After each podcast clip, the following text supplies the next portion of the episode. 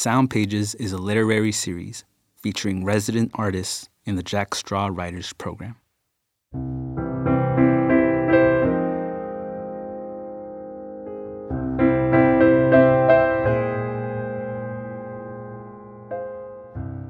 No holes shot through the ears, no pants on women for God's sake, no saying God's sake as if we knew what he wanted.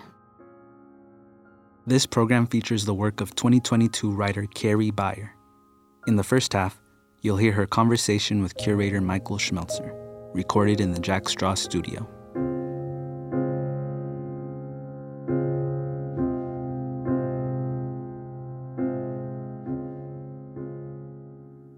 Uh, why don't you start off by telling me a little bit about your Jack Straw project? Sure. My project is a group of poems featuring the voices of church women, and I took my inspiration from the German American Anabaptist farming community that I grew up in in rural Kansas. For me, this environment was filled with so much sensory detail from the a cappella hymns that were sung in church to the manner of speech. And I think the idea of silence for women is such an interesting one. There is um, a directive taken from the epistles in the Bible that women be silent in the churches. And so that is one of the big ideas I explore in the project of what it is to be silenced as a woman, whether in a particular context or in other patriarchal or hierarchical systems. So, yeah, for instance, I so much being dictated by men as far as what women were allowed to wear or how to arrange their hair. These poems give voice to women who ordinarily would need to just swallow their own desires. So I think of them as windows into desire.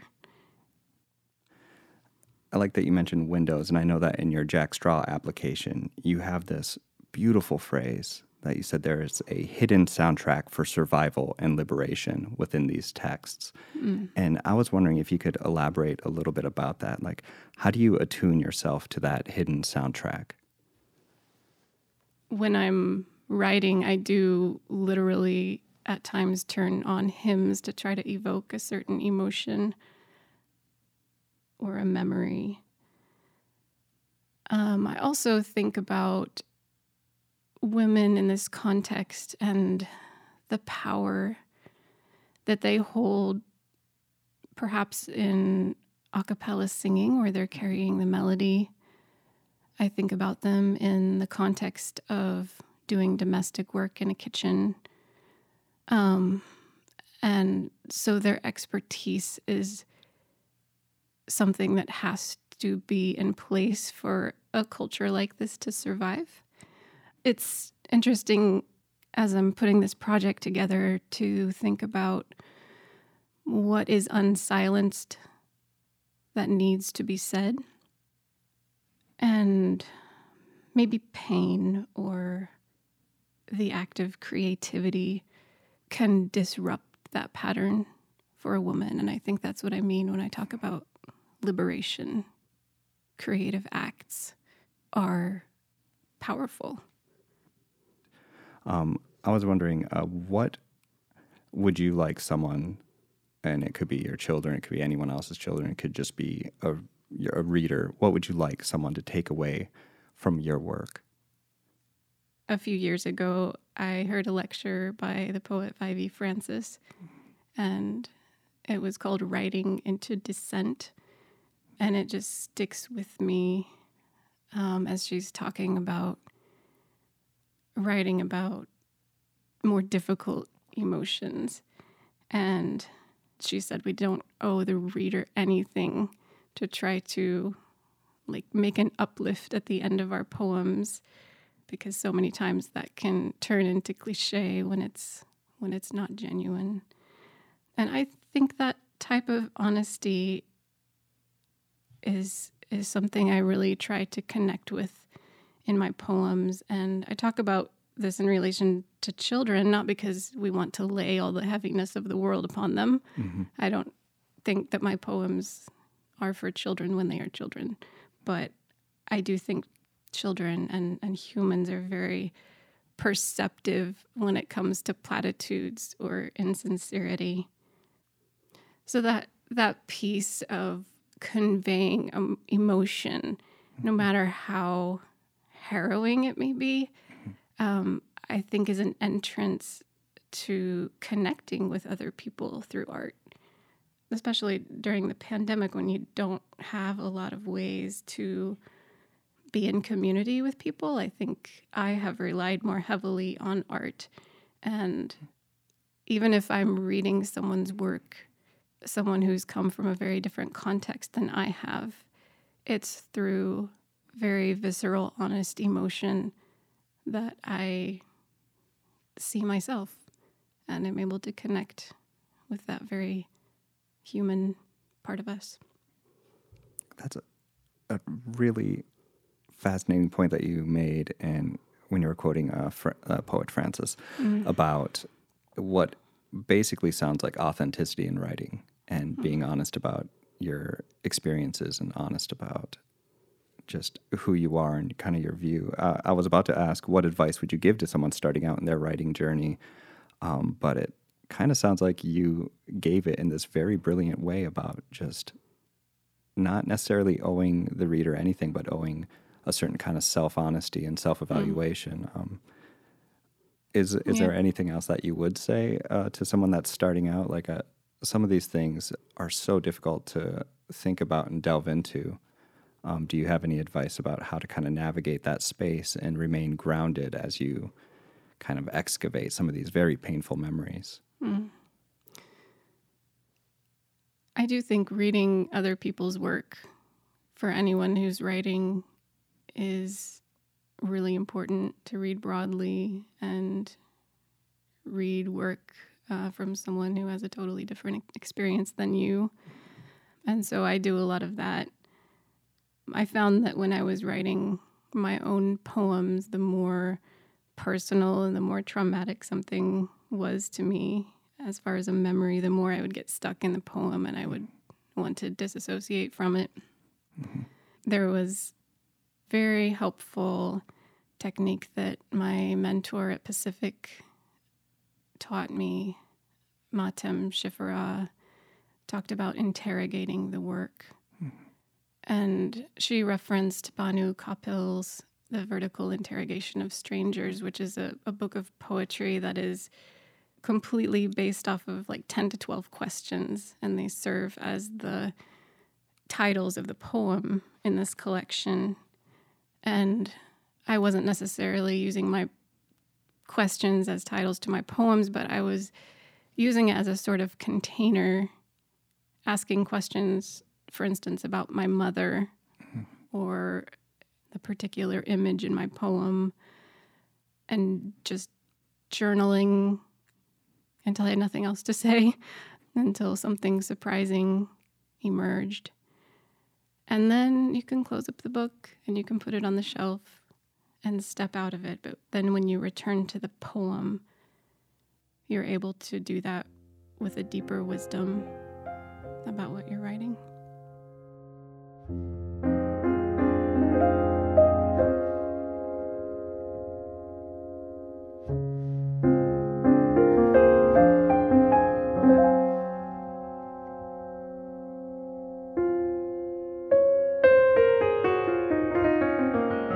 we'll hear a selection from Carrie's live reading.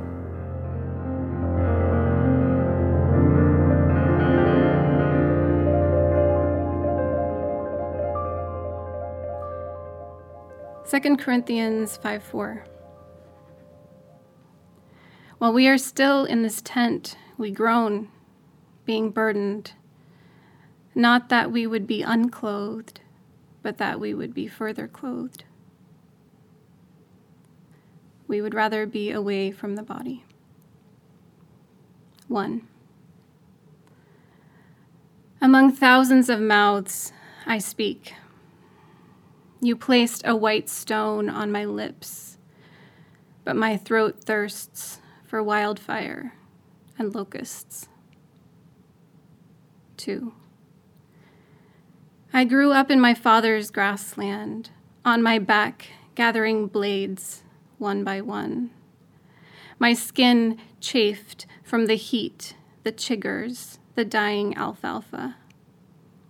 At the house, my father's cousin came. My skin became someone else's, too soft. I learned to be alone, survived by grassland, hardened my flesh by what lived there. Three. But a script rolled in my brain. I followed a young man to the sea as if bound. At the shore, he offered a sponge to heal my scabbed body. I cursed at him. 4. What sour comfort to return, to lie beneath that bowl of prairie sky.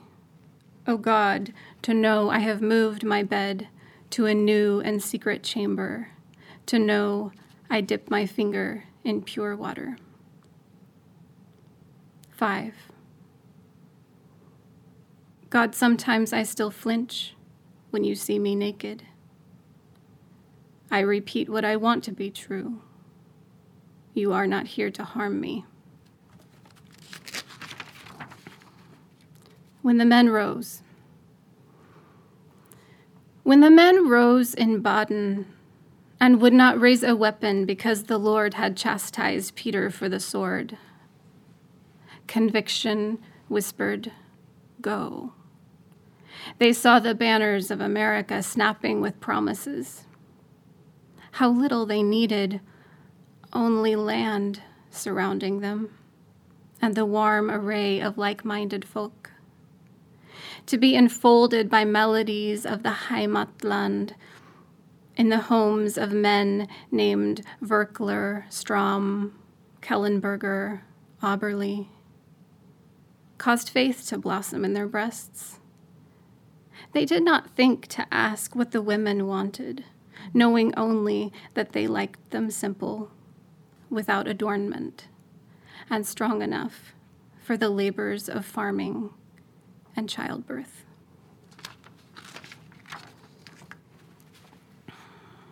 How to be submissive. They say I am too wary, too watchful. But isn't that what they trained me to be? watchful of my nipples as they swelled away from my rib cage. Insulated by others who also sprout these mysterious parts, I withdraw my legs beneath full skirts until one man might lift them and find his pleasure. Didn't I learn to pitch my voice exactly so as to beautifully blend, hovering just below being noticed within the congregation? They say, Smile. They say, Do not smile, lest I become a temptation. They say this as if I am a slice of cake. They say to serve the largest portions of cake first to the men. I want to stop thinking about my body. I want to understand what makes it so startling, so dangerous to the oncoming eye.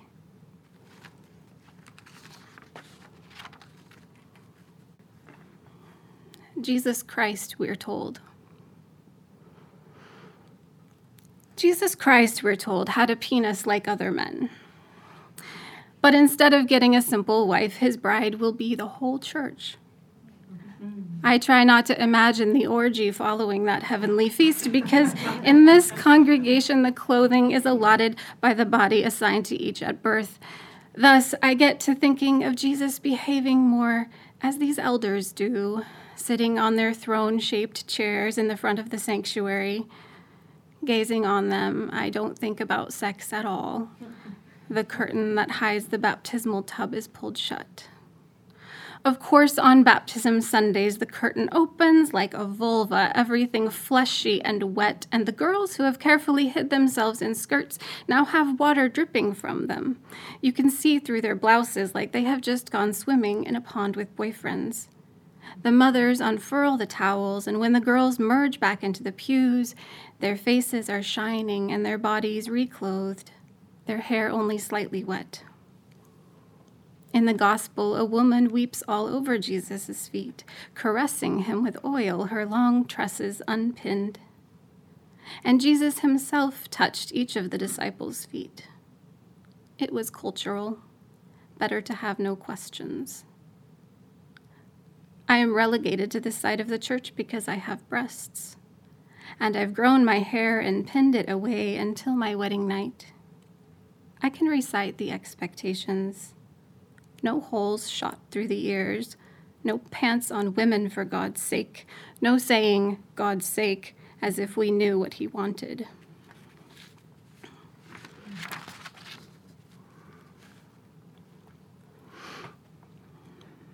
Killing, too, is a form of our ancient wandering affliction. When the mind stays serene, whatever happens to us is good. Rainer Maria Rilke, The Sonnets to Orpheus.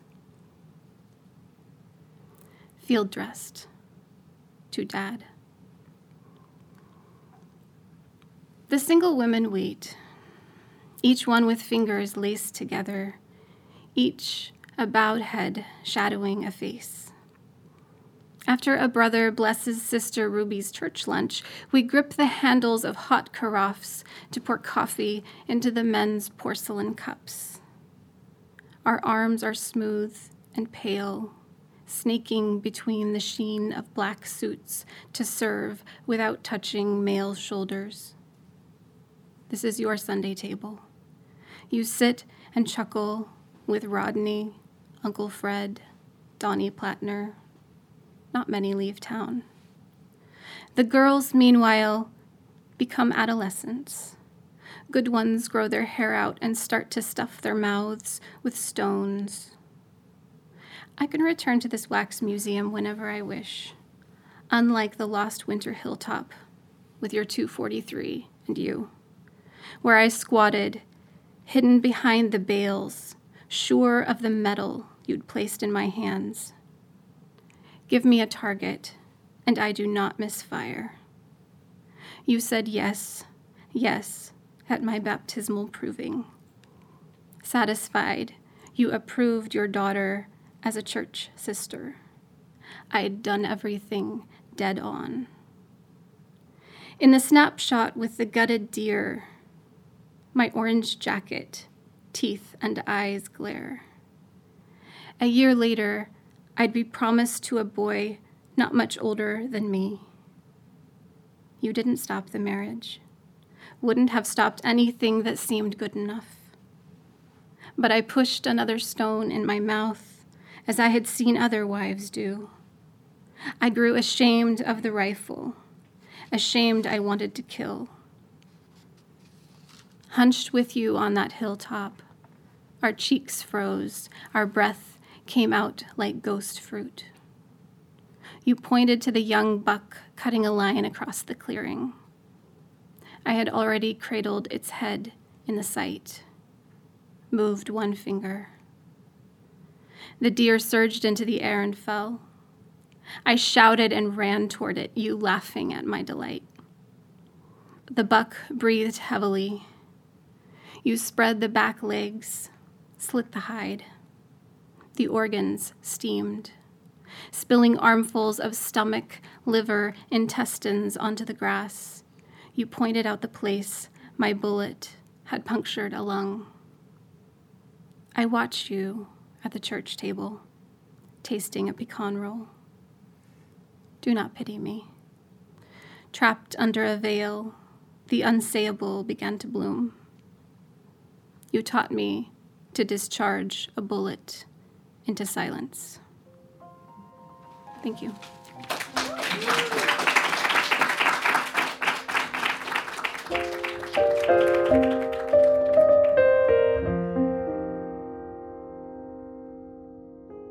Sound Pages is a Jack Straw production, produced by Carlos Nieto and Daniel Gunther at Jack Straw Cultural Center. Our recording engineers are Daniel Gunther, Joel Maddox, and Ayesha Ubiadelica. Our theme music is by Ran Park, produced through the Jack Straw Artist Support Program. The 2022 curator of this program is Michael Schmeltzer, and the narrator for this podcast is Carlos Nieto. The Jack Straw Writers Program was inspired by an over the back fence conversation in 1996 between author Rebecca Brown and Jack Straw Executive Director Joan Rabinowitz. The program is made possible with support from the City of Seattle Office of Arts and Culture, 4Culture, the Washington State Arts Commission, Humanities Washington, the National Endowment for the Arts, the Rainier Foundation, Arts Fund, and individual contributors.